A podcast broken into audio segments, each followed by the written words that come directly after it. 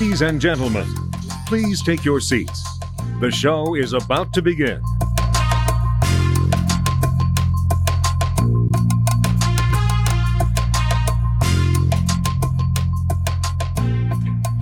Hey everyone, welcome to Truth Lies Shenanigans, the live streaming podcast, where your favorite host brings some of the most interesting headlines of the week to you and to our panel to discuss. And then we'll ask the question is this truth, lies, or shenanigans? And of course, we always try to have some fun with shenanigans of our own along the way. My name is Neil Nix, and we have an awesome show for you today. The closing ceremonies for the Olympics is today, and we've got an amazing guest spotlight on 2004 silver medalist swimmer Maritza McClendon, who was also the first African American swimmer to ever make the U.S. Olympic swim team. We're going to get her thoughts on the Tokyo Olympics, hear about her time at that Olympics, and then find out what she's been up to since. Also, later in the show, Lizzie is talking about the officer that accidentally overdosed on fentanyl. Robbie wants to talk about Trump attacking the women's soccer team for winning bronze. And Gianni Storm has more on the effects of climate change. And as always, we'll start with a quick fire question and end with Shenanigans, the game show. But before we get into the show, I've got to introduce you to our lovely host for today's show, the professor, journalist, editor, and sports intern mentor at ESPN, Miss Lizzie Enders. What's up, what's up, everyone? Happy Sunday, Sunday. Sorry about all of the adjustments to my camera, but I have been filming or conducting class and meeting with my interns all week in every other room in my apartment except for my normal spot, which is here. Why? Because there is a monstrosity of construction going on behind me, and they have started. The, they've started the clanking. So I wake up at seven o'clock in the morning, and it is boom, clank, boom, Horrible. clank, and I can't have Oh. that Horrible. background cacophony while I'm teaching, while I'm showing videos, while I'm trying to, you know, teach these children. So my camera's a little off because it's the first time, because it's Sunday, it's quiet now. So I'm back in my normal spot. And I'm like, oh my God, I got to make Yeah. adjustments, got to make adjustments. But it's been a difficult week. But this coming week is the last week of teaching, last week of classes for the summer. I am so excited. Y'all have no idea. I bet. So, whoop, whoop, whoop, whoop, I'll. Burn some sage for me, y'all. Burn some sage for me. All right. Not sage. All right, our gamer, our tech guru, and our bona fide rock star with the rock band Fallen Machine, coming to you from Sudbury, Ontario, in Canada, Mr. Rob B. Rock.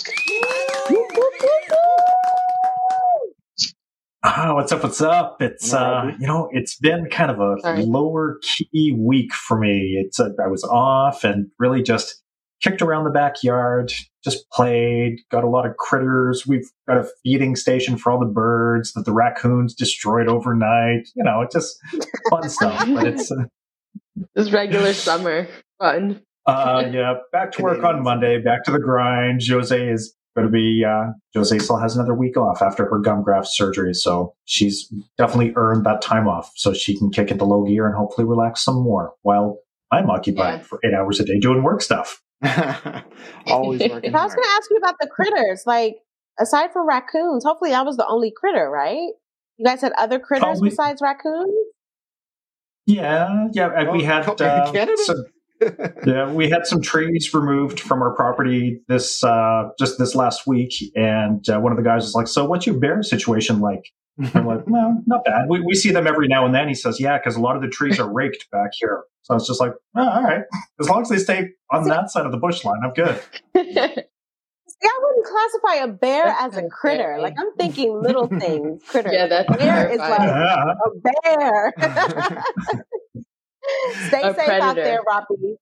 Stay safe out there, Robbie. All right, and of course, our model, our actress, college student, and co-host of TLS Unscripted, Miss Gianni Storm. Hey. Happy Sunday. Happy Sunday fun day, guys. Um, this week has been very busy, very, very, very busy, and I've just been running around. So um, burn some sage for me, pray for me. But today is a Y'all today need it. is a good today is a good day because it's a new moon, and you guys know I'm into astrology. And um, Mhm. but even if you're not into astrology, it's a fresh start in a lunar cycle. So I'm setting out some good All right. intention for the Love for the rest of the month. right. All right, and Gianni, you uh, you had another great episode of Unscripted on Wednesday. Tell everybody what you talked about and uh, where they can watch the next episode.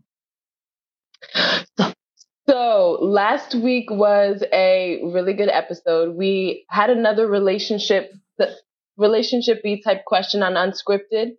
Um, we asked the question, I believe, would you would you handle your same would you handle your gay friends the same as you would handle um, your heterosexual friends? So interesting topic. You guys can check it out on Instagram at IGTV at TLS Live Show, or you can check us out live on Wednesdays at 8 p.m.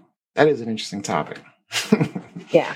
So what's the what, what's the answer for the panel, Neo? uh I oh. mean, oh, so you're saying so the question was like if my f- male friends were gay, would I treat them the same as I would any other male friend? Right?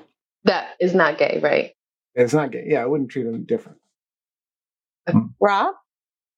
People are people. not going to treat anyone I mean, differently I- just because of their sexual orientation. But Yeah, by wouldn't- treat, we meant like handle them like See, I think you. I like think if some the women. comfortability. See, I think some women will, for example, share a bed with a best friend, a female best friend. I've never shared a bed with a male best friend, so uh, it's not hard for me not to you know, stretch that. I mean, it just it wouldn't happen. so but I think, but I think, but I think, but I think that's because you do what you do. Like if you encounter a lot of male athletes who are in poor programs, they've been sharing beds because they have no other choice. Um, Mm-hmm. I've shared a bed with my gay male best friend on numerous occasions. Didn't think anything about it. But like you said, Neo, I've also shared a bed with my heterosexual or gay female friends. Like, you know, a friend is a friend. A friend is a friend. Like Yeah. I'm not I haven't. I'm not gonna treat you any differently. Female friend, Okay. unless I was You guys gotta watch looking it. for more than a friendship. so I'm just saying, I, you know, maybe that's my line. Maybe my line is the bed, and I, I'm looking for something intimate if I'm in the bed. So my line um, is Yeah. I'm trying to sleep comfortably and I'm not sleeping on the floor. I So sleep on that, that that's my Period. thing. That's my thing. I sleep on the floor. All right. But tune Listen, into Albert. unscripted, y'all. Tune Juicy. into unscripted. Watch the clip. Give your opinion. Yeah. All right. yeah. We got a packed show, so we got to get to it. It's our quick fire question. All right. Amy Cooper, the so called Central Park Karen, was recently interviewed on the podcast Honestly. She defended her actions that day, saying that she was traumatized by the experience and has since fled the country.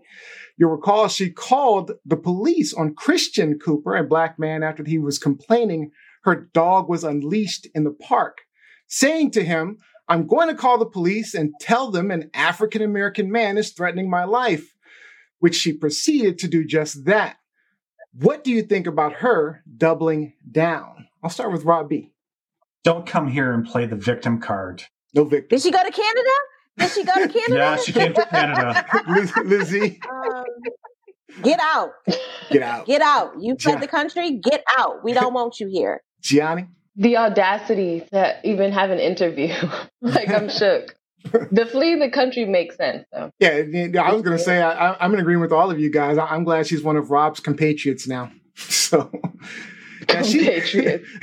now, now she said in an interview, "quote I was in a situation. I was alone in the park. I had been threatened. My dog was being lured away from me, and to the same extent." If it had been a white man, I would have said, There's a white man threatening me. If it had been a white woman, I would have said, a white woman is threatening. So it's just a descriptive term. She also said the Mhm. reason she said it multiple times to the police was because she had a bad connection with 911. So are you buying what she's selling? Hell no, we're not buying what she's selling. And at the moment that she made that call to 911, Christian Cooper, no relation to Amy Karen Cooper, um, he was not threatening her. He was not threatening No. her. Like it was a complete fabricated story. And we all know what happens if a white woman in the United States of America gets on the phone and says, an African American man is threatening me.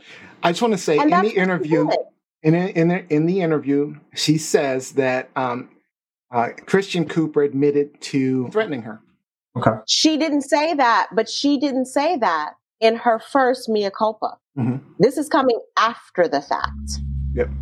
Okay, so you you Karens of the world, you got to get your story straight.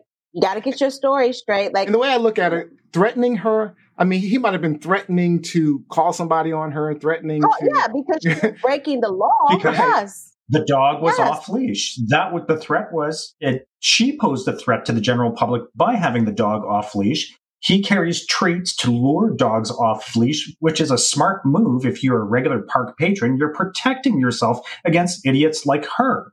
And when I read this, I, I was blown away. It, it was such a victim centric interview. Her behavior that day was shitty and it demonstrated her character.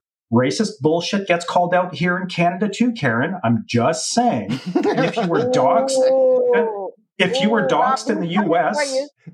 Rob B's coming That's for it. you. Robbie might hunt and her one of the reasons she fled, one of the reasons why she fled was because she was doxxed in the US. Well, what makes you think that the internet stops at that invisible line between our two countries? If people have that That's much hate thing, and animosity for you, they're going to find you wherever you are. That's the thing. I feel like I the only action I agree with is, but it is kind of stupid. She did move, but it's like some form of defense or some form of protection for herself because the internet is cruel, and so it's scary to like go against them. And I, I mean, she has her own issues, and she's still playing victim, but I can see why she would leave. I can see why she, but I, I don't mm. see why she would do the interview. That Yeah, that part was Right. There's a, there's a It should of also comments be noted that, that when she was calling the cops, that she was seemingly choking the dog in question. yeah, oh, she, Yeah, no, she wasn't was. seemingly. she was literally I mean, definitely choking. choking that dog. So that, that's that's another you know part of this whole On top story. of that, is the, that- the problem is that she threatened him before she called the police that she was going to call the police on a black man. she For said, nothing. Yes. "I'm going to call the police and tell them that I'm being assaulted by, I'm, I'm being threatened by a black man." Oh yeah, by a black man. Yeah. Mhm. and I mean, then in that she knew what she was doing. Dog. She's Yeah. choking the dog, the dog that she loves so much. Yeah, It that is- Real quick, poor dog. online. Um, let's see. Love Robbie's face on her coming to Canada. It's Jeanette. Perpetrators claiming victimhood is so tiresome. Jacqueline Robinson says uh, she is vile. This is why we cannot allow these race baiting heifers to get off without without forgiveness. With all the other things uh, we black folks do to make our oppressors feel comfortable. She knew exactly what she was doing. Uh, Mike Winter Yeah. says uh, she is a victim about as much as Kyle Rittenhouse is a victim. Same entitled behavior, except that she is crying all all powerful white woman tears. And uh, Mike Wolf says Canadians are more forgiving? Question mark. Ooh, and he got two responses from that. No, not, not, not to racist assholes. All right. All right. That's it for our quick fire discussion. That was great, guys. All right. So we'll get to some more headlines from our host a little bit later in the show. But right now, it is time to bring in our spotlight guest.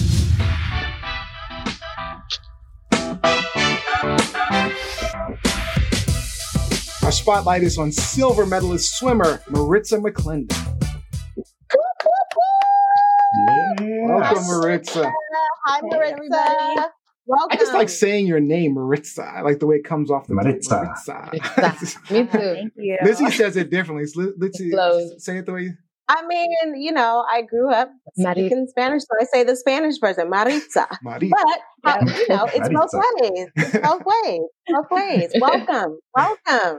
Thank Welcome. you. All right. Let me quickly introduce you to our audience Before Simone Manuel, there was Maritza McClendon, who is a 2004 Olympic silver medalist swimmer born in San Juan, Puerto Rico. She began swimming at the age of seven after being diagnosed with severe scoliosis. And what began as a medical remedy turned into a historic career. Let me tell you about that career. 2004 Olympic silver medalist in the 400 meter freestyle, right? First African American, first African American female swimmer to even make the U.S. Olympic team. First African American to break a world record in swimming. First African American female to break individual American records. Three time world champion, 11 time NCAA champion, 27 time NCAA All American.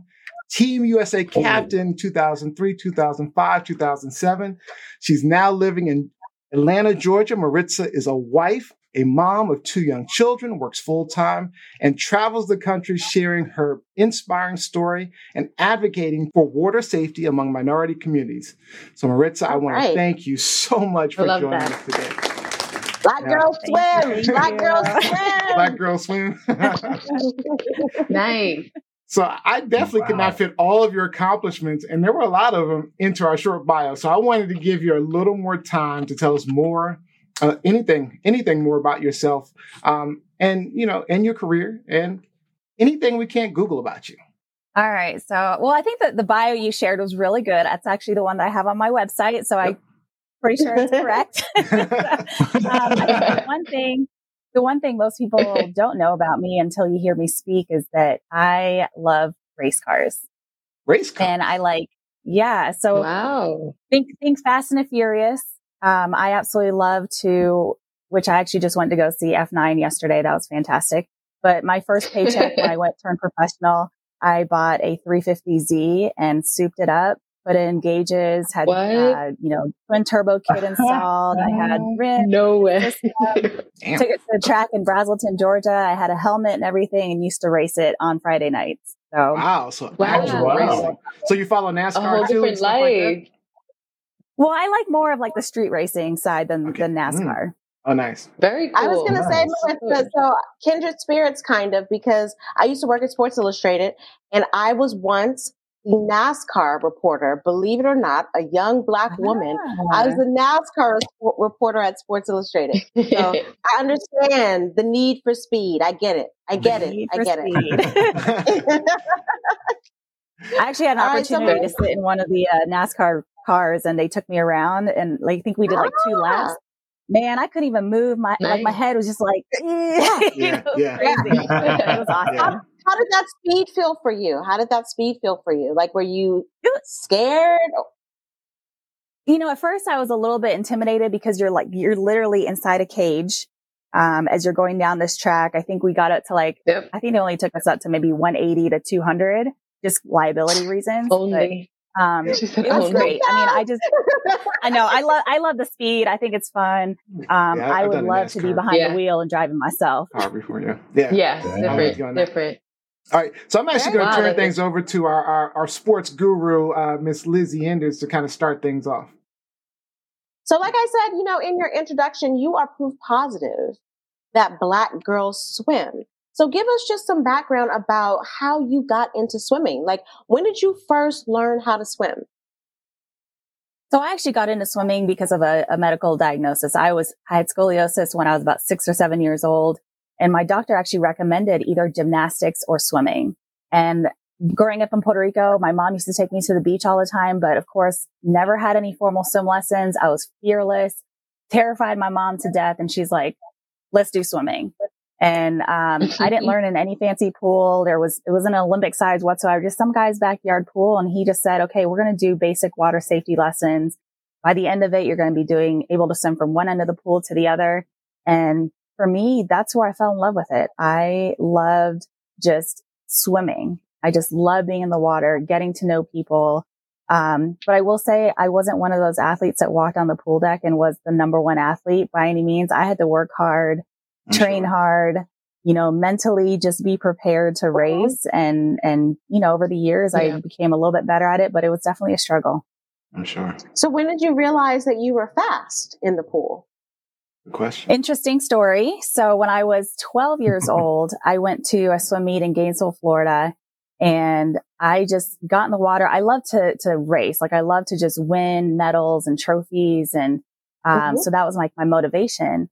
And I swam this one race and dropped an unbelievable amount of time and ended up making my what we call a U.S. national cut. So I get to go to um, compete with all the top athletes in the entire country at the age of 12, which is unbelievable. Wow.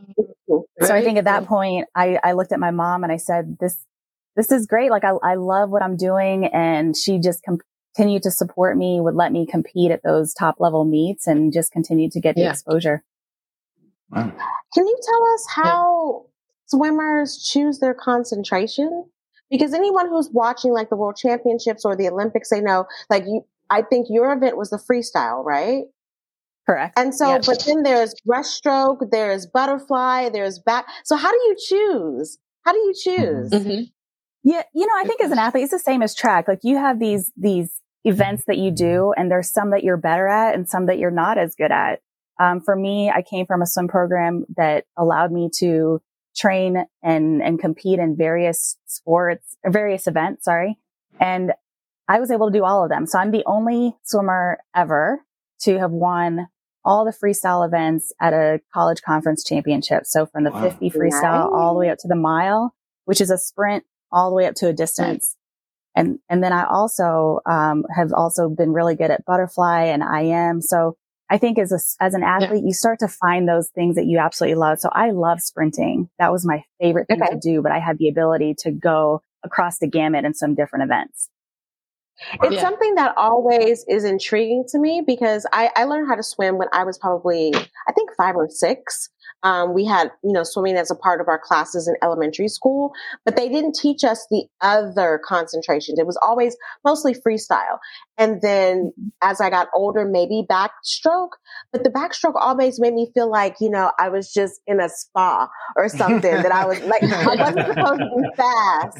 I was just supposed to be chilling, you know? So when I see like Floating. all of these swimmers, yeah. yeah, when I see all of these swimmers, like, you know, really going for it and speeding, sprinting while they're in the backstroke. I'm like, I can never do that because I would just be like, yeah. oh, this is so beautiful, you know. So props to you, props to you. Uh, let's see what Rob B has to say. Actually, I want to touch base on something you shared with us during your intro. I want to take it a different direction from your athletic career. And I want you to speak to me about the water safety instruction that you do because I live in Northern Ontario. We're surrounded by lakes and water safety is an integral part of our culture. So I, uh, I'm very okay. curious about the type of work that you are doing. Well, let me start out by saying that the drowning statistics that plague the Black communities are higher than any other community. So 64% of African American children don't know how to swim. And when I made the Olympic team in 2004, that number was 70%. And Ooh. I immediately saw that, heard that statistic and I was like, it's crazy for me, a woman of color to make the Olympic team and break barriers. Yet there's so many who look like me who have no idea how to swim. Mm. And swimming mm-hmm. is the only sport that is also a life saving skill.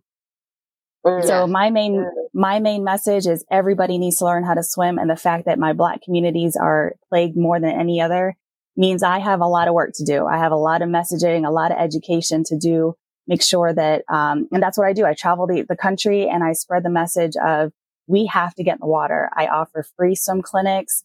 I get awesome. not only children, cool. but also adults. Cause you'd be amazed at how many people are like, Oh, my kids know how to swim but I don't know how to swim. Mm-hmm. And I'm mm-hmm. like, yep. we're, we're yeah. going to change that. Let's, yeah. true. hope you got a yeah. suit. Let's get in. you know, the majority of my family members, even the kids, I mean, really have no idea how to swim. And we were at the beach uh, yeah. on vacation recently. And I mean, I can swim to save my life. Um, mo- mostly because of, uh, Lizzie and I went to a high school where they taught us how to swim. Um, but, oh, wow. uh, so I can, I can swim to save my life, but past that, I'm not a great swimmer, but no one else in my family. Like if I had to, if one of the kids were, for example, drowning, I would probably be the one to have to go save them, and, and, I could probably just oh. barely save myself. I mean, I'm just saying. I, I don't like those odds. If there were a riptide, like right? yeah. if there's a riptide or something, I don't know if I can pull it off. and yeah. unfortunately, you know, in Black communities, a lot of it has to do with access um, and discrimination because there was a time where black people in this country could not use public pools. Mm-hmm. And then as we moved out of mm-hmm. that, there still wasn't a lot of access to pools um, for yeah. urban communities in inner cities. So did you ever experience like the lack of access as you were trying to find a pool, as you were trying to, you know, swim and better yourself at your craft? And did you grow up in Puerto Rico or did you grow up here? So I, I was in Puerto Rico until I was about eight and a half years old. Okay. So I started cool. my swim career. I swam for about a year and a half in Puerto Rico. That's where my competitive career started. But when I came to the U.S., it was very different. I walked on to, I came from a team that was very diverse. We had all different cultures in Puerto Rico. Then I came to the U.S. and me and my brother were one of four black kids on a team of 150 kids. Wow. And it, it, was interesting. I mean, I can tell you right now that I, when I was nine or 10 years old, I went to a swim meet and I started, that's when I started to kind of beat a lot of the, the kids, right? And a lot of kids, a lot, but I'll say white kids, the parents would come up to me and be like, what do you, why are you swimming? Like, shouldn't you be on track or shouldn't you go do basketball or, you know, basically a mainstream black sport?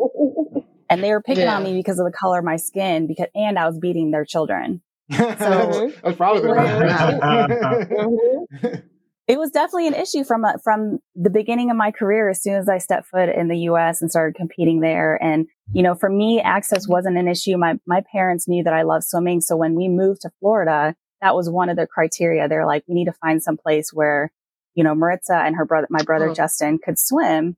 And so mm-hmm. thankfully mm-hmm. we found a great program, but that's not true for everybody. You know, like you said, right. Lizzie, the back in the day, black people weren't allowed at the pool. Then when you got to go to the pool, you had to go swim in the deep end. You can't learn to swim in the deep end. Like that's scary for a lot of people. yeah. Right.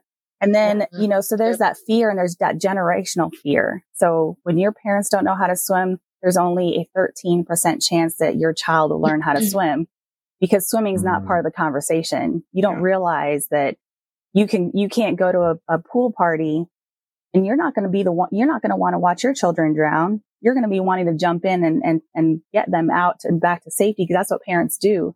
But you, you do that yeah. and you don't know how to swim. That's not just one victim. It now becomes two, sometimes three. Right. So right. Yeah. that's a Liz, scary, that's a scary realization. Liz, Lizzie and I went to, um, DC public schools, um, system and, um, Washington DC public school system. And I think there are two pools in the entire DC public school system. And of course, the best pool was in a predominantly white neighborhood with a mm-hmm. very diverse uh, school, I mean, uh, class uh, or, or, or um, students. Um, but those, there was one school that does have a pool, but that's in a, in a poor neighborhood, but that's it in all of Washington, mm-hmm. D.C., unless I, unless I'm wrong, Lizzie. I think you're speaking about like, you know, current statistics because I went to, um, Fort, which is a school that's no longer in existence, but Fort Lincoln, um, intermediate school back when I went there in second grade. So it was on Bladensburg Road, um, right back, right on top of the hill where the cemetery is, Neo. Mm-hmm. Um, and so they had an indoor pool and an outdoor pool. Okay. And so in second grade, swimming was a part of our regular course. Oh, wow. Yeah. Lucky. So we, we, yeah, we were in the pool mm-hmm. in second grade um, throughout the year. And then it kind of tapered off and they, you know, allowed the parents to decide whether the kids wanted to, to, you know, pursue this further. But then when Neo and I got to high school, so we went to Woodrow Wilson High School, mm-hmm. 10th grade, it was a part of physical education. And so we were wow. in the pool at 845, at least our class. I'm not, because you Your were class. international studies, Neo. I yeah, I don't think you were in the pool as early as us, but we were in the pool at 845 a.m., mm-hmm. which pissed me off. like I have hair. I had a boy that I was trying to impress. I did not want to be looking crazy for the entire day. So that's a good segue into the hair portion of the argument, Marisa, because I want to ask you about the soul cap. Exactly, right? Oh, the soul cap. Yeah.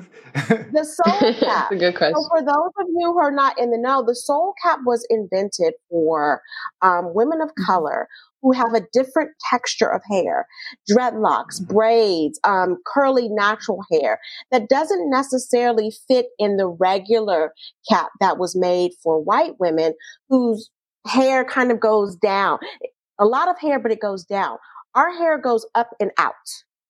And so Mhm. a, a specific cap was made for women of color who have our hair texture, but that cap was banned right before the Olympics began. So what was your take on that? Like, one, did you ever use a soul cap or growing up as a swimmer, what was your experience with swim caps?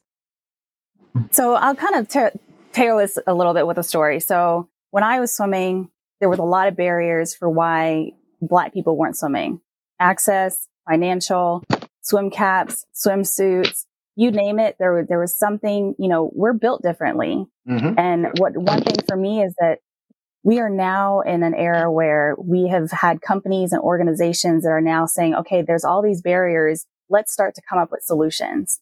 And that's what SoulCap did. Mhm. SoulCap came up with a solution, and say, okay, we know that the caps that you wear, which I think you flashed a picture earlier, my, my, I mean, it, it is tight. Like you guys see, I have a lot of hair. That thing will be like this and it's still sticking out here. Yeah. And I had to like do this twisty thing and shove my hair in the cap. Um, you know, so for me, it was definitely for that, you know, that trials particularly, I cut my hair. I Oh, wow. sat there Mhm. and I chopped it shorter because it was just another distraction. And so my biggest beef about this, the soul cap decision was more so about the words that were used as to why the cap was banned. Mm-hmm. Yeah. They Yeah. said it did not fit the shape of a normal head. Which Mm-hmm. What's normal? I don't know what that means Mhm. because I'm pretty sure everybody's headless, is shaped differently. My Black, white, brown, don't matter. um, and then they, on top of that, they continued on to say, none of our athletes have a need for a cap like that. And to me, that sends wow. a terrible message, especially to people of color, that you don't belong Our at the Olympic level. Our athletes. Yeah. Mm. Exactly.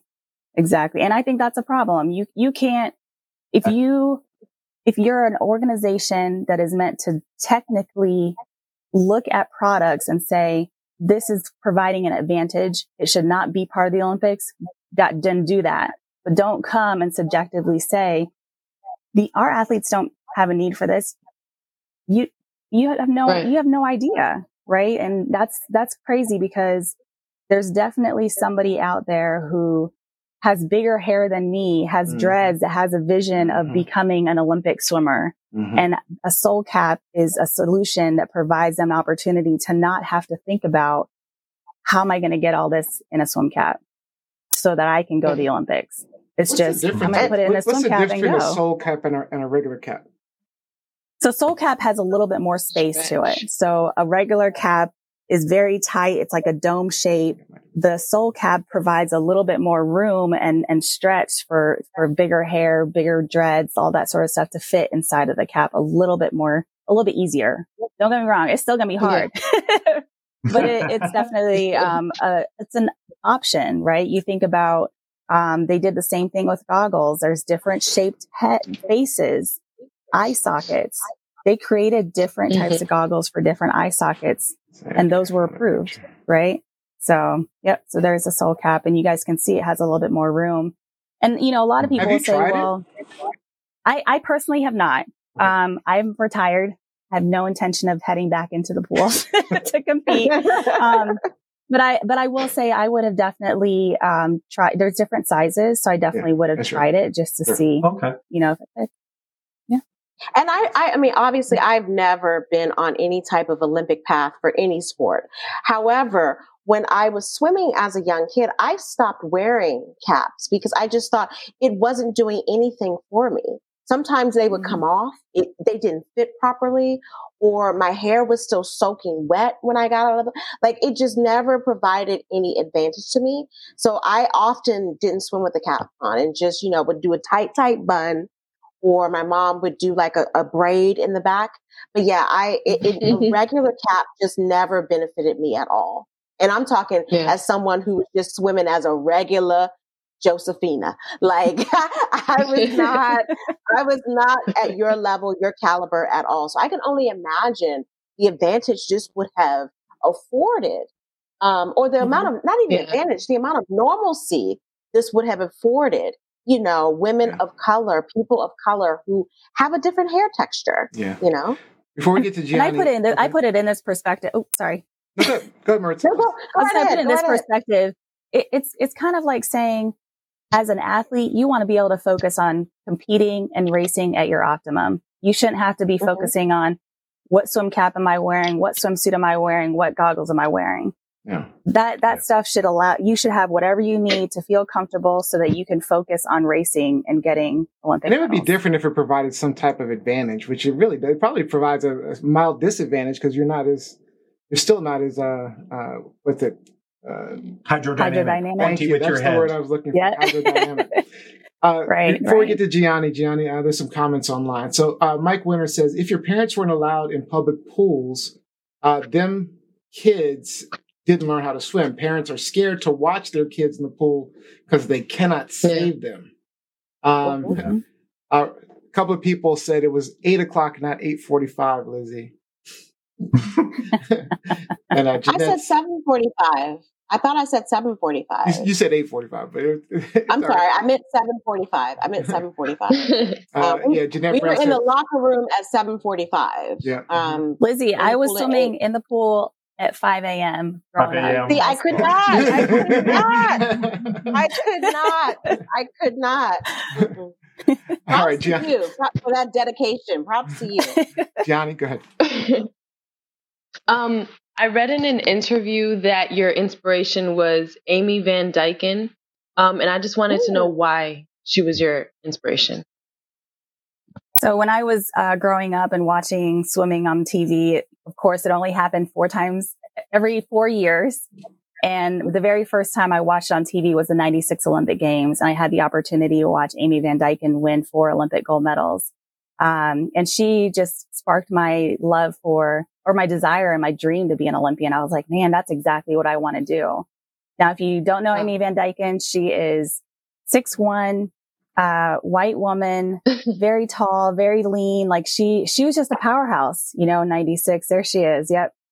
And she, yeah. I just loved her, her fierceness in the water. And, um, again, like I said, she just sparked my, my Olympic dream. And, um, because of her, I started to train harder. I had the opportunity to swim with her. I, you know, I made the national team at 12 and 13 years old. So I had an opportunity to swim with, with her. And then every time I saw her, I'd be like, can I get your autograph? And she would gracefully be like, of course, and would sign autographs every single time. Um, and then sure enough, you know, fast forward a little bit further down my career in 2002, I actually broke her American record in the 50 freestyle. Oh, um, that has been, that was unbroken for eight years. So. Wow. Wow. And she, she called me some coach to say thank you. Really? She did a lot of commentary for this Olympics. So um, I, mm-hmm. I, actually, I won't say I forgot about her, but you don't necessarily hear her name in casual conversation. So it was good to see her and hear her mm-hmm. for this Olympics. Did you watch a lot of the swimming? in Tokyo? I did. I was glued. yeah, yeah. I was right? trying to get my kids involved, but they were just like, "No, okay, this is good. It's been like a minute. I'm gonna go. I'm gonna run out They're gone." So to that point, um, last week we had a former Olympic track star Yvonne Wade on the show, and we were talking about Simone Biles and Naomi Osaka and athletes mm-hmm. prioritizing their mental health. Uh, now, Simone Manuel, who I learned is a uh, you were a mentor for, um, she recently tweeted that the media should stop interviewing athletes after disappointing performances after she didn't meet expectations at this Olympics. So uh, some people are saying athletes are getting too sensitive to criticism. What are your thoughts? I mean, it, it's tough. I think mm-hmm. for, and I think I, I watched Yvonne, yeah, I watched the episode too with Yvonne and she said it well, you know, back when we were, when we were competing, you couldn't find us on social media. We couldn't read comments about what people were saying, but we still had the media in our face right? But now these athletes today are dealing with so much more pressure than we ever were, um, you know, over a decade ago where you're on social media, there's videos on there, people making comments. It's like people are behind a computer screen uh, have no filter whatsoever and have no problem saying how they feel about a certain athlete. And that's hard. You know, that's, that's hard for someone Yeah. to read and it's, and it's not easy to ignore. Yeah. Yeah. So, what was it? Yeah, I mean, is. how did you feel when you saw that? Eman- uh, uh, I keep wanting to say Emmanuel. I don't know why. when Simone Manuel, Simone Manuel uh, won her gold medal in the last Olympics. That, that was amazing. I remember watching Simone, um, you know, even before, Uh-huh. before Rio, just being like, wow, she's going to be a phenom. I know she, I could tell how, how much of a powerhouse she is. I had an opportunity to talk to her a couple times before her races and she just had this mentality that was just something that I admired. And when she got the Olympic gold medal in 2016, sh- the first thing that came out of her, her mouth was, of course, glory to God. But then after that, it was thank you to Maritza McClendon who came before me. Ah. And I, Mm. my jaw Oh. dropped. I was like, she just said my Wow. name. I could not believe it. And- That's crazy. Wow. yeah. So, you know, what I, what I love about her is she, she is recognition to those who came before her. And she, you know, we're Yeah. a team now. You know, I may not be competing, but we're both sharing the same message of trying to get more black people involved with swimming and not just water Yeah. safety, but also just get us to the elite level and get some more black people on that Olympic swim team. Awesome. Yeah. Amazing. All right. Unfortunately, we are out of time. So I want to give you a few minutes to say any final words, anything you want to say, give shout outs, and also make sure you let people know where we can find you. So big shout out first off to Sigma Gamma Rho Sorority Incorporated. I don't know if you know, but I am a spokeswoman for a program called Swim 1922, where we are trying to make sure that our Black communities know how to swim, especially ta- tapping into the women of the family and making sure that they know Mhm. water safety education. So shout out to them. Nice. I had no idea the impact that my medal had until I met them in 2012. I got my medal in 2004. Or, uh huh. So in 2012, Wow. they had me Wow. realize because I, you know, I, I broke barriers in a predominantly white sport and everybody around me was like, Hey, good job. Yeah. And then I get around them and they're like, Oh my gosh, do you know what you've done? And, Mhm. you know, made me feel Mhm. really good. So major shout out to Sigma Yeah. Gamma Rho Sorority Incorporated. I love those ladies, my sisters. Um, and we're continuing to spread the message about the importance of water safety. To find me on social media, I'm on Instagram at Ritzy Swims, Twitter at Ritzy Swims 04, and of course on Facebook. All right. All right. Well, thank you so much, Marissa, for joining our Thank podcast. We oh, appreciate you. joining us. Yeah, we love to have Thank you you back in so the much. future. So you're welcome back any anytime. Thank you so much for Of joining. course, of course. Thank you. Marissa. Thank you so much. See you soon. Thank you.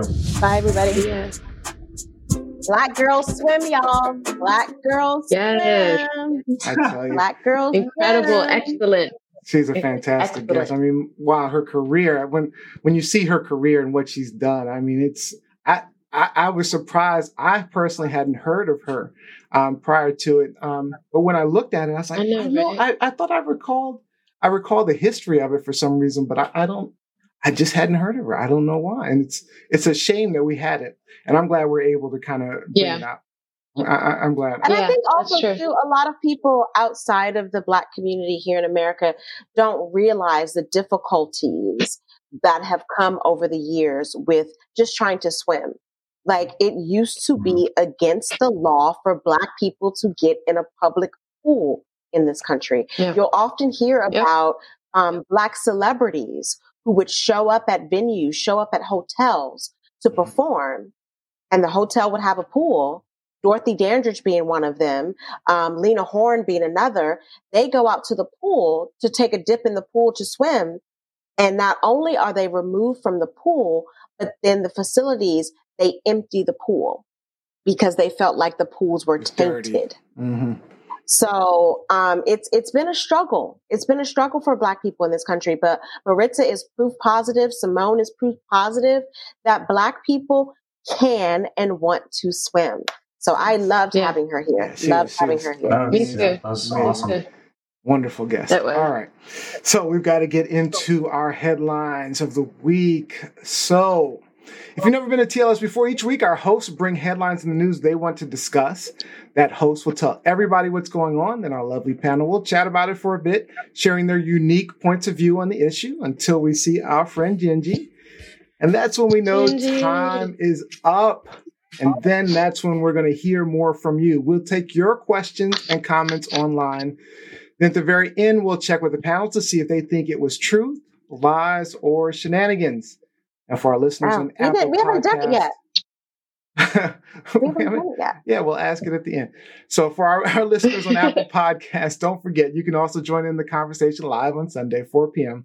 Uh, we stream on all major platforms, of course, YouTube, Facebook, Twitter. Find us at TLS Live Show or TLSShow.com. Oh, so now let's get to it. Truth, lies, shenanigans. All right, we're starting with Lizzie Enders today. Lizzie, you had an interesting topic where a sheriff's deputy OD'd on fentanyl. Tell us about it.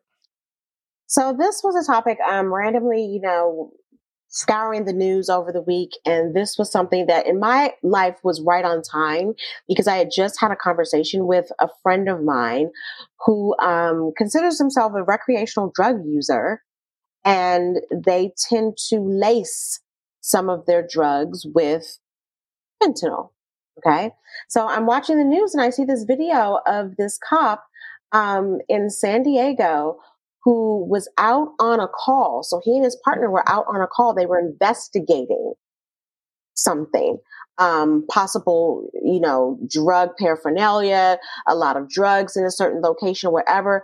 They come across a car, and in the backseat of the car, there are a lot of drugs, fentanyl, I guess the powder form being one of them.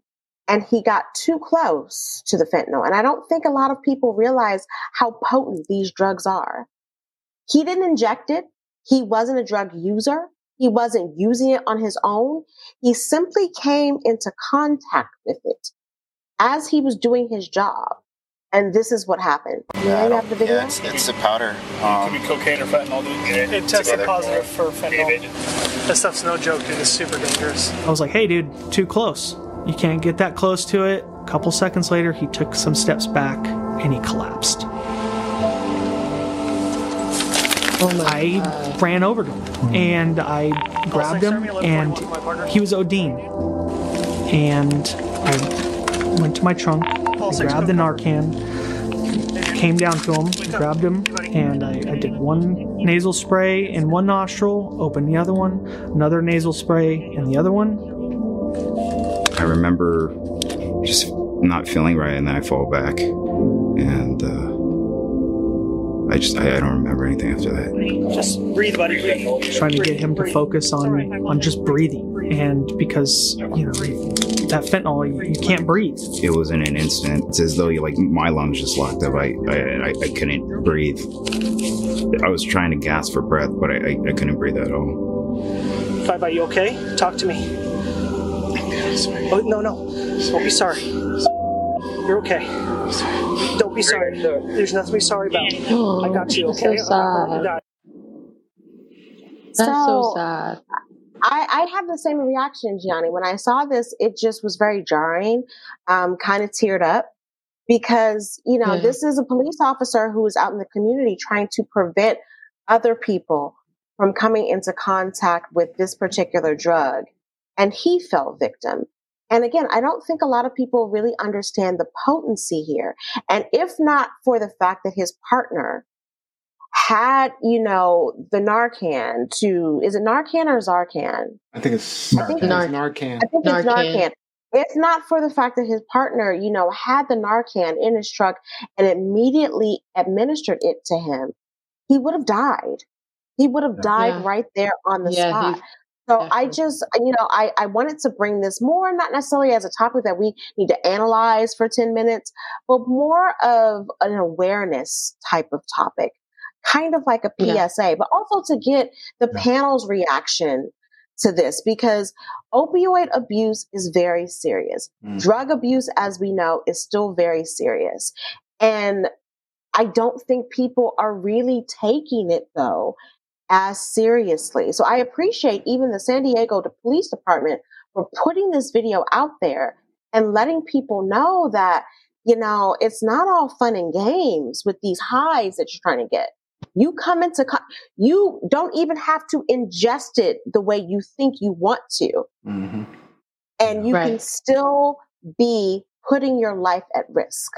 So, what do you guys have to say about this? Can I start? Sure. Yeah, go for it. So, uh, I mean, we're looking at like, think about all the stars that have we've lost because of fentanyl. My man. Prince. My man. Yeah. Michael Jackson. Oh, your man's Michael Jackson. No, my man is Prince. Ah. Michael Jackson is a Prince. pedophile. I don't deal with pedophiles. The Yes, Prince, I- yeah. Don't play I know you Liz. don't. Don't play Liz like that. yeah, I know she doesn't like Mike. we lost Michael Jackson. We've lost so many important. So- Go ahead. I was just going to say, I think Michael Jackson was uh, propanol, which Oh, kind of you has might be right. the- You're right. Ha- the has- same effect. Yeah. But but in addition to Prince, Tom Petty, Mm. Tom Petty's drug overdose was fentanyl. Yeah, yeah, and and it's it's it's it's a, there's certainly an epidemic. I, I've been trying to figure out what is the is the high that great. I mean, I have no sense or idea, obviously, um, but I, I'm just out of curiosity. How wonderful is this high? Um, because you know, I've seen people who've taken meth and, and people who've taken cocaine, and obviously the high is different for all of them. Like it's an addicting something yeah, but that what is what mm. is the high like for? Does anyone know what the So- high is like for fentanyl? So, Neo, people generally don't take fentanyl on its own. Fentanyl is something that finds itself, or that has now found itself into the world drug supply. It's in heroin, it's in morphine, it's in codeine, it's in cocaine, anything that's a white powder. Fentanyl is making its way into the supply. And what it oh, does so it's is, like cut with that. yeah, and it's much more potent. it. So, Mhm. so people who, you know, if someone has a regular Coke habit and says, okay, well, this is how much a bump usually is for me. Well, if a quarter of it is fentanyl now and you're used to this and now it's going to take you to this level or, you know, fry your brain, then that's the associated risk. In Canada, we have uh, fentanyl kits that are available where people can test their drugs to see if there's any Mm. fentanyl in them. Um, and so we also have access to uh, naloxone kits. Um, if you just Google naloxone kits Canada, you can find um, pharmacies or health centers in your area that have these naloxone kits available. And that's basically what the Narcan uh, kit was. There's um, one that's injected, one that's uh, inhaled through the nostrils. So in Canada, the fentanyl issue is so big that we have these kits readily available for people. And a very important thing that goes along with that as part of the PSA, if someone overdoses in Canada, call 911, administer the naloxone if you have it, and know that the Good Samaritan Act, the Good Samaritan Drug Overdose Act protects you from simple drug possession charges. So providing that you're not a distributor, call 911 and know that you are being protected by the Good Samaritan Act because you're acting in the interest of preserving a human life. Can I just? And uh, that's what I Thank have to say. Thank I you. just want to say before we get to the rest of the comments, I just want to get to That's what I we have our resident doctor on, Doctor Doctor J. Robin Johnson. Um, Hey, Robin. so she was saying that uh, a tiny amount absorbed through the skin can kill someone. She also Mhm. says uh, she reminded us that propofol, propofol killed MJ as well. Um, and she also says because of the opioid crisis, it is hard to have a good pain control for surgeries because the drugs are so controlled and hard to get. Yeah. Crazy. I would also want to add because Rob B gave a list of you know drugs that you know include fentanyl Mhm. um, or that being that are being laced with fentanyl. Ecstasy pills are also at the top of that list. Um, Yeah. And a lot of young people don't know that. You know, they take ecstasy to get like, you know, this euphoric high, but they don't know what's in that pill. Um, it looks cute. A lot of ecstasy pills have happy faces on them or, you know, clown faces or whatever, but they don't know the origins of that pill. And so a lot of young people are being affected by fentanyl overdoses, a lot of young people. And so again, you know, my point in, in bringing this topic and showing this video, it really made me sad in the moment this week. It really made me sad Yeah. um, for this officer Yeah. who, as his partner was saying, even as he was ODing, he was apologizing. Yeah, that was that I'm was sorry. weird to He was Sorry. apologizing for, in his mind, being careless. And it's like, no, you know, th- you were you were attempting to do the right thing and get this off the street. Mm-hmm. Yeah. Um, and hopefully this will be like a good lesson for other people. Like, you know, be careful out there. Be Definitely. careful out there, Yeah. folks. Johnny, your thoughts? Um, just to follow what Liz was saying, that's the thing. Um, him apologizing, saying that he was sorry. He probably didn't even believe that it was that simple for him to Mhm. get affected by Mhm. something like that. And I know in the article it read that there were a lot of secondary exposures to even like toddlers and babies and stuff like that. That's so scary. I personally know somebody that actually died of purchasing um I don't know what kind of pill. It could have been a Xanax. I don't know. It, it- but it was a drug and it was laced with fentanyl and they passed away. So Oh. yeah, it's real. It's seriously real. I I wouldn't compare it. I heard I've heard people compare it to crack, the crack epidemic, but I would never compare it to that. But um, Why? yeah, Why would you not? because I think I think it was crack was something that was like cheaper, and then also it wasn't like we didn't have people like us that were vouching for um the opposite. Like we people didn't care. It was common or it was Also, I accepted think- rather. Also, could I think with crack, you kind of knew what you were getting with crack. That's true. Like crack is crack. I'll give you that. This is something that's being added to the drug that you're think you think you're getting. Right. Um, yeah, yeah, Yeah. yeah, true. so it's laced Um, with True. fentanyl. Exactly, and that and that's the scary part. Like a lot of people Yeah. don't know. Uh, most people aren't willingly going out and seeking Buying fentanyl. it. Do we know if You it's know, if fentanyl is more? I mean, is it is it more addictive or equally addictive to other drugs? I I would say more potent. I don't know about the addiction So it just brings, Potent. brings the high higher. but the, the potency Yeah. is just ridiculous. Hmm. Um, ridiculous. I'm hoping So Robin Johnson chimes in on that one. um I, I just want people to be safe. Like I'm not advocating for drugs. Um, but if you choose to indulge, just be safe with what you're using and putting into your body or what you're coming into contact with. It's the same like if you think about Yeah. a meth lab, right? A lot of mm. times when a, a, a mm-hmm. police department they go into a meth lab, they have Careful. full gear mm. on because they Yeah. cannot ingest those fumes. Those fumes get into their pores. It get it gets into their lungs. Like it's very potent, potent, and it's the same with fentanyl. Um, so be Yeah. careful, people. Just please be careful. Um, Yeah. yeah. Thank you for that. So Dr. PSA. J, Dr. J did chime in to say that uh, fentanyl is 20 times more potent than morphine. Wow. Gee. Wow. That's why that shit And kills. morphine is exceptionally potent. Yeah.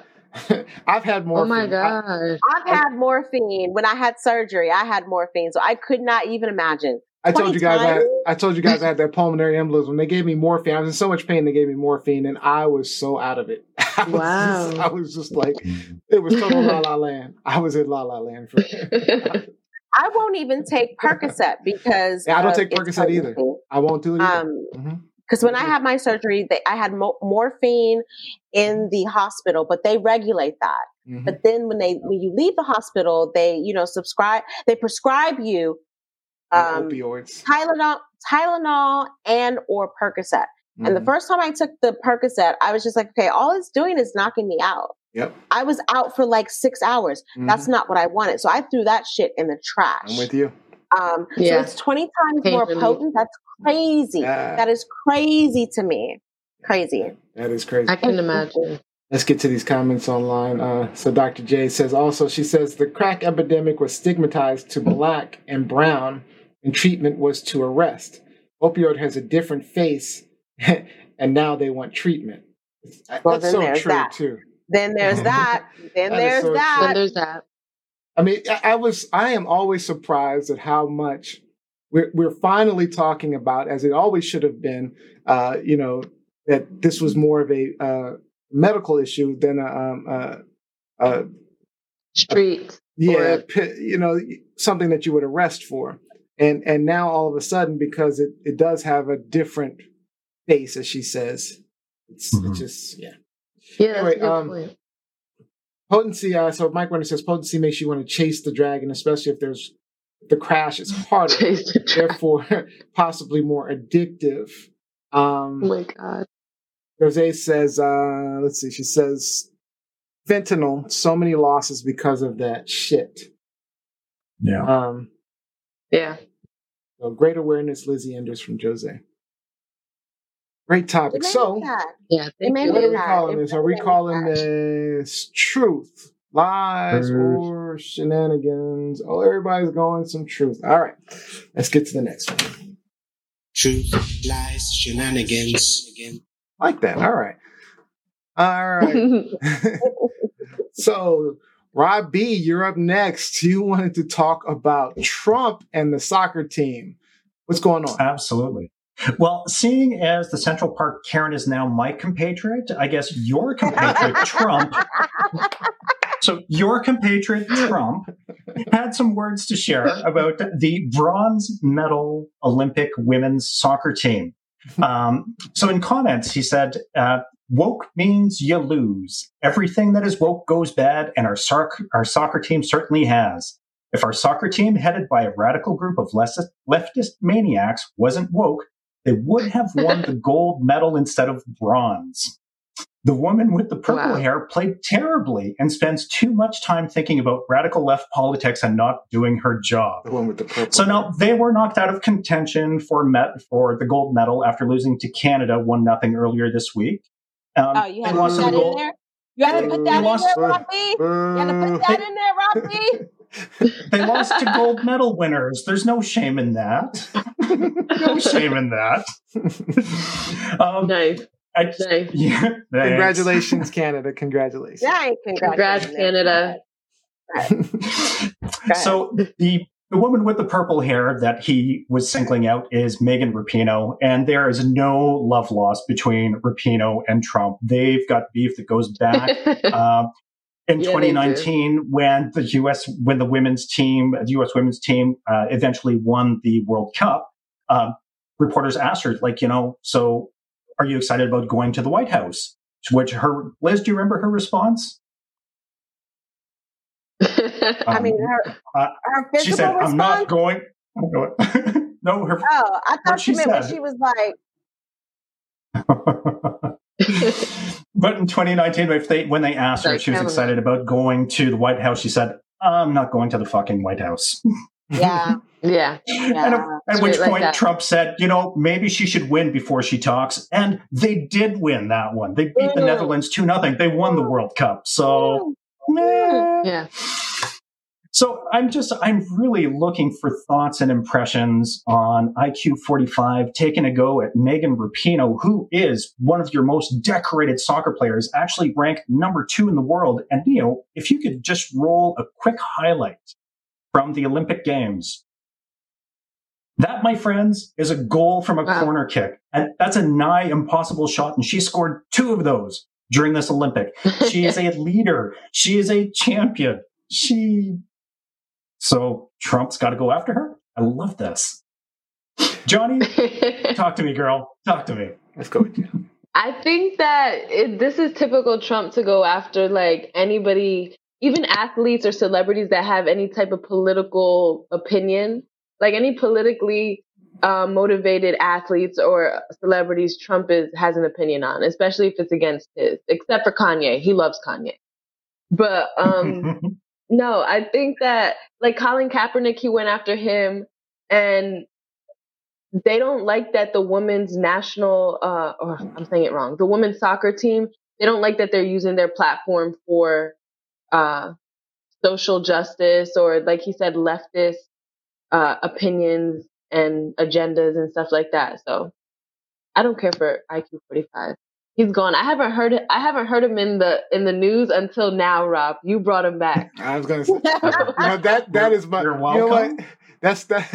You Canadian. know, that is what I wanted to talk about because I was typical like, I am so tired of giving Trump any kind of like uh any. I hate that man. I, I'm so No, I tired. I'm so glad that he's like was had somewhat disappeared, but Yeah. uh, you know he's, he's just trying to stay relevant at this point. I mean that, that's really all he's trying to do is trying to stay relevant, which there is no Yeah. relevance to Trump at this point. I mean he's He's mm-hmm. had his time. He's done. I- I'm tired of But talking. that's the thing. But that's the thing. How are you going to call women, the U.S. women's national team, out for being Say nothing about the Losers. men's. your ass just lost in November? Oh yeah, who's the loser? Where are you staying? Where are you living right now? It's not at the White House in Washington D.C. Yeah. You are a loser, a sore loser to the point where you incited a riot in the nation's capital. Shame on you. How are you considering or calling yourself a true American and a patriot when you are Yeah. calling for Americans to lose? It and, and Mike Winter, because Mike Winter, you know, is one of my besties, and we watch a lot of sports together. I have a lot of American athletes that I don't like. However, when they are participating and competing in international competition, I root for my fucking country. So don't tell me you are a patriot when you are rooting and champion, championing the loss Yeah. of an American team. Like, what kind of former president are you? And you're pissed off. The only reason why you're doing that is because you're pissed off because she called you out.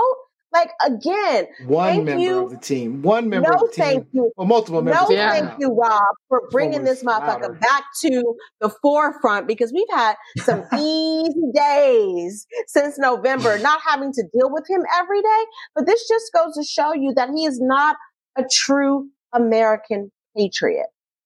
Hmm. Not at all. Especially for a women's team. These aren't criminals. These aren't rapists. These aren't druggies. These aren't people that, you know, have come out against our country. They've come out against Trump. That's a Hmm. Yeah. difference. That's a Politics. difference. And so, you know, I, I, I did feel bad, obviously, you know, that they, um, lost in, they lost and had to go to the bronze medal game. They won the bronze. Yeah. However, they, for whatever reason, they didn't play well the entire tournament. Trump wouldn't know about that because he's never been an athlete, never been in any type of athletic competition in his life. So he doesn't understand the, the, uh, the No. idea of any given Sunday. You win he played some, you collegiate lose basketball during the Vietnam War. He played collegiate basketball during the Vietnam War. No. What? what? Wait, really? Are you really making did? this up? What are you talking about? Is, is that why he Because I need to know. the war? That's why Is he that why didn't he go. didn't go to Are are Go you to making this up? He played collegiate. Like, are you talking about for I can't the see actual his team? little hands gripping a His basketball. little hands. He played collegiate basketball at the Wharton School of Business. Ooh, ooh. Th- th- those, those, those, Yeah, he you played will. basketball in college. Yeah. at the With- Wharton wow, did he? Business, What okay? intramurals? That's Are we interesting. Those top, those top athletes, those uh, no, not even intramural club sport. Maybe a Club club sport. sport, maybe intramural intramurals. But I, I just I, I Co-ed. can never see myself coming out and and speaking out against you know my national team like this. Like that just shows you that he is a hater. He is not about America. He is not about patriotism or naturalism. He is about Trumpism, people. You know, and I It's a appreciate it. Last night, so last night the women's basketball team won their seventh straight gold medal. And for those of you who don't know, Megan Rapinoe is engaged to women's basketball player Sue Bird. Sue And so I appreciate Cool. I appreciate it. They showed them embracing. You know, Megan Rapinoe was congratulating her. Nice hug, nice kiss. That's what we are about. We support So- our own. So the women's basketball team is just as woke as the soccer team, but they took gold. That there's I'm not understanding. I'm not understanding. Yeah. As is the men's team. The men's took gold. Yeah. I'm just See? saying. That's why I already know I'm what we're gonna saying. label this one for Trump. Oh. I'm tired of it. oh, oh. Oh yeah, oh, no, we're not Liz, there I yet. We're not forgot. doing. We're not even there yet. All right. Go Gingy. Go Gingy. He is horrible. we are so happy that he is out of our everyday conversation. Yeah. Rob, I know you're mm-hmm. in Canada, but you have no idea. Like it's just Yes, I, I could do. wake up in the morning. I morning. can wait. I could wake up in the morning and just argue with Remy, my cat, and not Yeah. argue with the president of the United States every single day of my life. All right. It's let's to- amazing. It's an amazing feeling. It's Let's get to our comments online. So. Loser, loser, loser. I know he's such a hater. he is. Like what? Who asked All right. you? so uh, Mike Winter says that's why he's good at shooting paper towels at Puerto Rico. Oh my god, started. Don't get me started. That also- comment wins. That is that's probably the best comment yet. That was very funny. All right. Mike, he also says the number of Trumpists who have been on Facebook cheering against the American Olympians was unprecedented. It's shameful. It's Shameful. shameful. It's shameful. It's I- shameful. Listen, y'all, I rooted for Jennifer Capriati, who I can't stand, but she is American. I have to root for Yeah. her. It's American. I have to root for her. Yep. Uh, Yeah. Jose also says on, on YouTube, Trump is the biggest sore loser that ever walked the earth. Always has been a loser, always will be a loser. That's why he tries so hard. And then Jacqueline Robinson says, uh, meanwhile, his, his his tub of lard ass could barely roll over to get out of bed and stand in line at the almond station in his his shitty resort. and uh, Paulette says he still plays golf in his free time. Paulette Bertrand. Oh, you're All right. right. Oh, That's wow. Uh, what are we going with? What are we going with? I, I think we got it. I think we all know. We already you already put it up there. Shenanigans, Shenanigans. The devil is full of lies. shenanigans. The devil is full of lies all right. and shenanigans. the U.S. women's Shenanigans. the U.S. women's soccer team did not lose. They came in third in the world, and they the always finish in the top. They always finish in the top four. It's such a strong squad and has been for decades. So Yeah. don't shit on champions. Yes. All right. All Yeah, right. part. On to our next topic. Our next topic goes to Gianni Storm. Gianni, you got more going on with climate change. What are we talking about, Gianni? What are we talking about, Gianni? What's happening now with climate change? Okay. So CNN posted an article. I'm going to read a little bit of it. Scientists say a crucial system of currents in the Atlantic Ocean that helps control temperatures and helps the entire planet's weather systems is showing signs of instability due to human made climate change. This is similar to the 2004 climate science fiction film, The Day After Tomorrow, if you guys have seen it, where a series of extreme weather strikes weather disaster strikes after climate change causes the AMOC to collapse. So, my question to the panel is what can we do as regular civilians to prepare for the doom potentially of what's to come? Or is there Okay. anything that we can do for Real quick, tell our audience what AMOC is. um I will look The that Atlantic, up. The. Atlantic, Meridi- the Atlantic Meridional Overturning Circulation. All right. Yes. So Thank wait, you. The day after tomorrow is that That was a good Is that movie. with I enjoyed that movie. Dennis Quaid That and Dennis Jake Quaid. Gyllenhaal? Yeah, That that's- yeah. I agree with you, Nia. Good movie. I love it. movie. It was Love a it. good I could watch that Yeah. all Very. day, every day. Good movie. I don't always like apoc- apocalyptic movies, but I enjoyed that one. Yeah, Liz, because imagine being in that situation. Like, would I would die seriously? If it's like the entire, it's like you said, apocalyptic, like huge, massive weather changes. I, I think that um, basically scientists are warning that it could get to that point, or as it's just a lot more flooding. Like they're they're um, they're expecting a lot more flooding in the coming years, a lot more water, rain. So it's going to be very wet. Um, what do you guys? What do you guys think? Let's start with Lizzie. I think it makes me sad. And again, it goes back to at least my own personal observance of, you know, climate change. And so climate change for, you know, those people who don't know isn't just, okay, one day the climate is different. Mhm. It's, it's, it's, it's the, the, it's tracking, um, a sequence of different climates. And so I, I often tell people, you know, I used to live in Finland. When I lived in Finland in the early 90s, like if they had temperatures in the low 80s, that was considered a heat wave. The last Mhm. time Oh, I was in Finland in 2018, temperatures were in the 90s. there used to be no ACs, no air conditioning units in Finland. Yeah. Both of my my the, my Finnish sister, she had on the top floor, they had an AC. My Finnish parents had an AC. I'm like, okay, so there is a shift. It's about the sh- the Yeah. consistent shift. The climate the climate is changing, not for one Yes. day, but consistently. Like I was Lasting. sweating in Finland. Who knew? Who knew? We are cl- they they are close. They are close to the North Pole. Who knew I would be sweating in Finland? And so it scares me. It it, That is it scares me. And people aren't paying attention because it not only affects the temperature, it infects the environment. It infects anim. It infects.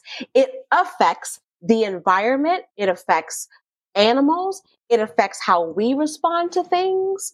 It affects the weather like food like i it, the fact that people don't want to pay attention to this and you know call me you know being partisan if you want but a lot of this is driven by american republicans or conservatives who don't want to vaccinate by the way but it, it, it's scary. It's scary because there's so much there's so much proof out there that this is happening and no they Yeah. don't want to pay attention and so gianni it's gonna be like the movie day after tomorrow where we find out at the 11th hour when it's too late um and Yeah. I, I don't know because a lot of times when i think about Is it apocalypse too situations late? I don't Oh my know, gosh, Leo. Like I think about uh, apocalypse think so. situations and where I would go. Like, where am I going to go? I mean, I guess I could go to Finland, but I only have a couple of years, even if I go there. I mean, the carbon You know? dioxide is in the air, and so we're just going to continue to get hotter. It's not like it's going to dissipate or something. I mean, sure, Atlantis, it takes Atlantis. That's where I'm going to go. years The underworld, for the, for, for the carbon the dioxide. underwater underworld. Atlantis. Atlantis. I'm gonna go with Jeff Bezos Atlantis. in, in that little rocket. I mean, when we're looking at temperatures, what did it say? They said the hottest temp in British Columbia. British Columbia, Mhm. it set a record for the hottest temperature at a hundred. This is Canada, guys. Canada, a hundred and fourteen point ninety eight degrees Fahrenheit. Dozens of people died. Dozens, dozens of people died during that heat wave, Neo. in Canada. what? Yes. I remember, I think it was because I was still in New York City. So I'm going to say this was like 2016 or 17. I remember in New York City in January, blizzard, you know, lots of snow, whatever. In, mm. in New York City Yeah. in January. In Helsinki, Finland, again, close to the North Pole. When I lived in Finland, I mean, in January, there was at least, you know, two, three feet of snow on the ground. That particular year, there was no snow in Finland. There was more snow in New York City than there Hmm. was in Finland. And my host mom was Yeah. sending me pictures like, we haven't had snow for like a month. And I'm thinking, okay, so the end of days is coming because my Yeah. God, what? What? Yes. And So I'm sorry. It's, it's I'm, I'm sorry. They set the record was 100 first set at 114, but then two days later they set a record at uh, 121 degrees in Oh, that's British Columbia, I don't think Canada. my I don't think my AC can deal with 121, y'all. I mean, we're not even talking like the desert somewhere. We're talking Canada. I don't, mm-hmm. yeah. And BC is And a this coastal is heat that you province. can feel. and it's cold up there. Yeah. I mean, it gets cold up there. Yeah. I don't know. I've been to know I don't but I like the heard heat. it gets Y'all cold. know I don't like the heat. I want it to be as cold as possible. I'm with you. so I, I if the entire Crazy. planet is warming, like what, what what am I gonna do? What am I gonna do? Y'all see like my hair looks a mess. Humidity. Humidity. You're crazy. All right, so I know Rob B's got all the So do you- behind it. Rob B, go ahead. Yeah. Do you guys have any solution? So, as I was reading through that article, Johnny, uh, one of the um, scientist bears that was interviewed, uh, when he was asked what we need to do, uh, the world needs to reduce greenhouse gas emissions as much and as quickly as possible. So, the only thing that we can do as regular civilians, as regular citizens, is to change our consumption habits. Don't drive unless you have to. Stop wasting. I have no Use license. reusable. I'm not driving. I have you- no license. but use reuse use reusable need a resources of whenever possible. Avoid plastics. And what's really what's a game changer? Research your foods. Find out what the resource cost of your favorite foods and drinks are. Uh, just for fun, I decided to go with an average cola. A cola is made out of water that's pumped out of local waterways and shipped to other markets, never to return, reducing potable water supplies. And you're running a factory. There's an energy cost with that, and there's greenhouse gas emissions. High fructose Yeah. corn syrup comes from corn. It's harvested, it's sent to a mill to be crushed, separated, chemically processed so that they can get to the right concentration. Again, huge energy cost. Caramel color is harvested from corn, wheat, sugar beets, sugar cane. That they're boiled down and processed. So huge manufacturing costs. Phosphoric acid is a chemical manufacturing process. Natural flavors, eh, I don't even know what the hell that is. It's an ingredient. And then synthetic caffeine, right? Natural flavors. Okay, Yeah, well, all the time. yeah. I always wonder about Caff- that. and synthetic admit, I always caffeine wonder is what that is. and synthetic caffeine is produced from urea and chloro, what? chloroacetic acid. So, Synthetic- I mean, just synthetic this is just from. Oh yeah, it's not natural caffeine that you get in your cola. Yeah, it's No, that, that, that's that's all. So, just a simple cola has a huge manufacturing slash resource cost. Well, at what point do we say, well, we don't need the diabetes or this vanilla tasting syrup garbage just because Yeah. people I'm like not it? If it's killing the planet, then there's no point in having it. Real quick. Diabetes. I'm not sharing my insulin with anybody. I'm not sharing. I'm not sharing. All right. So don't Yeah. catch it. So don't do it. Really quickly go through these comments you. online because uh, this was actually a busy one. Um, so Robin Johnson says people keep ignoring it, but if they don't make serious changes, the Earth will end as we know it. Um, and abruptly, it's gonna happen quick, y'all. Yeah. Rude awakening. Rude awakening. Jeanette Brown says it Yep. affects national security, There's- migration and immigration, public health, society, culture. Yep. Brent Everything. Atkinson. Yep. Yep. Brent Atkinson says thanks to all the West Coast wildfires yesterday, Denver had the worst air quality in the world. The Yeah. Dixie Fire, the Dixie Fire. My friend in Colorado was complaining about the air entire quality as just- a result of the down. Dixie Fire. Uh, So says, greenhouse gas emissions are the main cause of the Main climate changing. Mhm, Okay. of course. Mhm. Uh, Paulette Bertrand says, yes, beautifying yards by getting rid of dandelion with products, but also destroy bees and insects, uh, destroy bees and all other insects. Gary Winter says, uh, it's not just heat, but floods and tornadoes, animals, Mhm, Yes. without Mhm. food sources. mhm. And Jacqueline Yeah. Robinson says, does anyone also remember when we were younger? Our parents watered their lawns typically around 6 p.m. because the temperatures were cooler. Now we're seeing temperatures of 80 degrees or more Yeah. at 11 p.m. in the evening. Late. Yes. Every single night. Y'all think I'm Every joking night. when I say I keep my AC on 12 months out of the All year. day. It is hot in All day. here. And I want to get this, Yeah. hot in here. this last comment in. Uh, my father Ephraim says Rupka, Olivia E, jumped from Olympic sized swimming pool top ladder, and I was scared and closed my eyes praying. Aw. She did. Aw. Oh, that's the cutest. that was he was responding to. We gotta have we gotta have guest O come on and tell her uh, tell us about her Story. swimming, her swimming experiences. Yes, and actually, I think it was at Wilson Pool he's talking about. so That's so cute. that was a high. That, I say that was a high diving board at Wilson, though. I, was like, I think I Yeah. jumped off it twice. I was like, that's enough. No, I jumped off it. It just I had to get my touch up before All right, I did we're out all. of time. So, what are we calling this? Is this truth, lies, or shenanigans? Scary truth. It's true. Scary truths. You guys have Truth, the whole truth. Things. I'm gonna do better the next time. I'm gonna do better. So, all right, I'm that's gonna do better. Shenanigans. I'll do better boards the next time.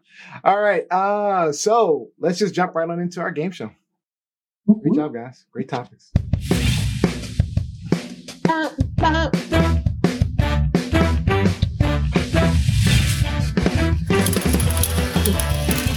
All right. Today we have Olympic trivia. I'll just go around the horn one by one, ask you an Olympic question. Get the right Can we bring Maritza back? Can we bring Maritza back? She has us? logged. Unfortunately, she has signed off. Logged no, out. Not this time. She could be on my team. She- yeah, right. All right. So what we're going to do is actually, I'm going to ask the first question and see who gets it right because we're going to ask a question about Maritza. Oh well, damn it! I shouldn't have said that. I'm a okay. What year did Maritza win the? Uh, That ain't what that says. hold on, hold on, hold I'm on. gonna say. What year did Maritza win the most valuable student athlete for the University of Georgia? Anybody? 1997, No. 96. Nope. I went too far. This back. isn't that. 99? So this is that's a test question because that's not exactly Yes, multiple it's a choice. test. It's a test question. 2003. Uh, Is it Um, a trick? question? Oh, 2003. Oh, she was wow. the most valuable student athlete at the University of Georgia. Yep. And she was also in 2014 USA Swimming Diversity Inclusion Award. She won that as well. So still a couple. of them. she's won every All right. award that exists. So here's the first question, Lizzie. I'm gonna give it to you. You get lucky this time. What year was the first modern Olympic Games held? 1896. Modern- 1888, 1896, 1922, or 1936? 1896. 96. That is correct. The first modern Olympic Games were held in 1896 in Athens, Greece. The games were very different back then. All right. They were. Yeah. What do the five Olympic rings represent? This is for Rob B. The five parts of the world that competed in the Olympic Games, five pillars of Olympic values, charity, sportsmanship, compassion, five original sports that made up the original Olympic competitions, the five elements of the earth, earth, wind, and fire, and sun. The five parts of the world that competed in the Olympic Games. That's the first one. Hey, Heck yeah. that is correct. 1913, Pierre Coubertin. Good job. designed the Olympic rings to represent the five parts of the world that compete in the Olympic Games. Contrary to popular belief, the colors do not represent a specific continent, but rather the colors in all national flags at the time of its creation. Hmm, interesting. Awesome. All right. This is for Gianni. What are the four new sports being added to the 2020 Tokyo Olympics? Is it surfing, climbing, race walking, and skateboarding? Is it climbing, skateboarding, tug of war, and karate? Wrestling, race walking, lyrical dancing, and surfing? Or karate, sport climbing, surfing, and skateboarding? Hmm. I think the third one. I could. Ooh. Okay, I lied. It's not the third one. I think it is Lizzie's shaking her head, giving her clues. the fourth Wrestling has one. been a part of the Olympics for a while. You said the fourth Okay. one. So karate, sport climbing, surfing, and skateboarding. I believe it's number two. Oh no, she got it No. correct. Correct. Judo's always been there. Karate's a new one. Good job. Good job. Wow. So, correct. The four sports added to the 2020 Tokyo Olympics are surfing, sport climbing, skateboarding, karate, baseball, and softball are also being reinstated. Mhm. It's going to be Olympic Games like no other, it says. All right. Interesting. Nice. In which summer sport has Canada won the most Olympic medals? This is for Lizzie, not. Why don't you giving this to Rob B? No, we're I'm going to Lizzie. All right. Is it canoe, slalom, cycling, swimming, or athletics? Robbie, you gonna help a sister out? Um, okay, I'll help you out by saying I have no idea what the fuck canoe slalom is, but it sounds fun. It does. All right, this is our That one's last round. hard. We'll see. Got to get it right. In which summer sport? Okay, Oh. Canada. Okay, take a guess. Take a guess. Right out of time. I'm gonna say athletics. Athletics, which is track and field. That is correct. Athletics. Yay, Canada's won guess. the most Summer Olympic medals in athletics, track and field, and won a total of 60 medals. All right. Nice, Canada. Rob B, to stay in it. During the 2020 Olympic Games, how many towels did the Olympic Village go through? 75 75,000, 100,000, 125,000, or 165,000. It's, wow. How does one even begin to try to quantify that in one's mind? quantify that? How do you quantify I that? know. How many people were in the village, and how many times a day were they bathing on average? That's I know. let's go Or one how many one times? How many times? You going 125? Okay. Let's see. That is incorrect. Incorrect. So Rob B does not win a third in a row. 150,000. The Olympic Village required 165,000 towels for just over two weeks of activity during the 2012 London Olympics. That's All right, Gianni, this is for for to stay in it. What What animal was the first Olympic mascot? Was it a duck, a bear, a dachshund, or a platypus? Dash. I'm gonna say a bear because it just. I don't know why a platypus would be. That is incorrect. It was the dachshund. the first official Olympic mascot A was Wallaby. sausage dog. The A dachshund sausage dog. in The wiener dog. 1972 Munich Olympic Games. That means Lizzie is the winner of the game. I mean, if I'm not winning these sports category, Lord. if I'm not winning these sports categories, then my God, what's All happening? right. Good job, guys. Let's get started. Fashion though. I wouldn't have guessed the dachshund either. I'm not going to lie. All right, Gianni. Shout outs. Um, shout out to Maritza and shout out to Puerto Rico and Black Puerto Excellence. Rico. Black excellence. I love it. Robbie Rock. Uh, shout out to all of the Olympians that were out there putting it all on the line uh, with the closing games. That's uh, to some, it's the beginning of a career. To many, it's uh, the end of a career. So, kudos to all of the Olympians who actually made it there. You're the top in the world. You didn't lose. You made it to the show. Exactly. Exactly. Apparently, Jose knew it was the wiener dog, by the way. The hot dog. The Duh. hot dog. That's what we call it. The hot, Hot dog. dog. all right, Lizzie. Um, shout out to my intern. So this coming week is their last week for the summer portion of their internship.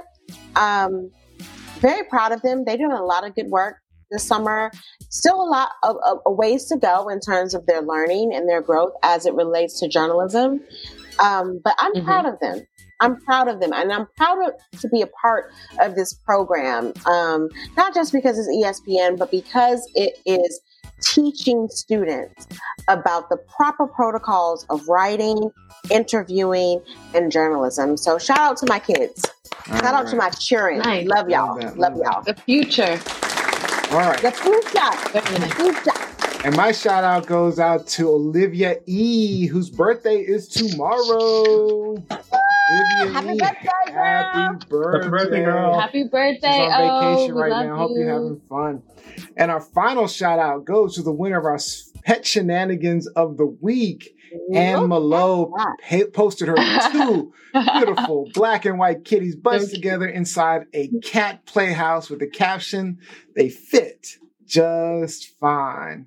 Aw. all of the beautiful pets or to post your favorite pet's photo, make sure you join the TLS Pet Shenanigans Facebook group. The photo with the most likes and comments gets a shout out every week. And that is officially all the time we have for today's show. I'd like to thank you all for joining us. We hope that you may maybe learn something, gained a new perspective, even got some things off your chest. Please don't forget to like, follow, and subscribe and share at TLS Live Show. Make sure you check out YouTube, TLSshow.com for our clips tomorrow. Now, our next TLS Live show is next Sunday, mm-hmm. August 15th, where we'll have another COVID Chronicles episode. And to let you know, that will be our very last show of our second season. We'll be taking a short break as we prepare to bring you a fresh new third season of Truth Lies Shenanigans on September 12th. But for our live audience, still keep watching. Sundays, 4 p.m., we're going to have some special shows for you. And don't forget, this Wednesday, 8 p.m. Eastern Time, Gianni Storm and Olivia E will be going unscripted. Actually, it'll be me and Gianni going unscripted on Wednesday. And the winner for our final thought of the day, why you say Lord, Lord. is Lizzie. Good luck to you, Gianni. Good luck to you, Gianni, girl. It's Good luck. Lizzie. Good luck. Lizzie Enders. Lizzie closes out. Fun topic. So once again, I just want to give um, a parting shot um, out to all of my ladies in the struggle. I have a lot of um, female friends right now who are dissolving relationships, whether it be in the worst way because of um, physical abuse or just because you know people grew apart. It's difficult, and I think our ladies need a lot of support. Our ladies need less judgment and they all need a hug. So, to my ladies out there who are transitioning from being a wife to being whatever else, we love you. We got your back. And if you need to talk, hit me up. Hit me up. I know it's difficult, but we with you. We with you. All right. Thank you so much for that thought. That's beautiful, Liz. Yep. I also want to thank uh, Olympia Maritza McClendon for joining us. Fantastic interview. Enjoyed having you.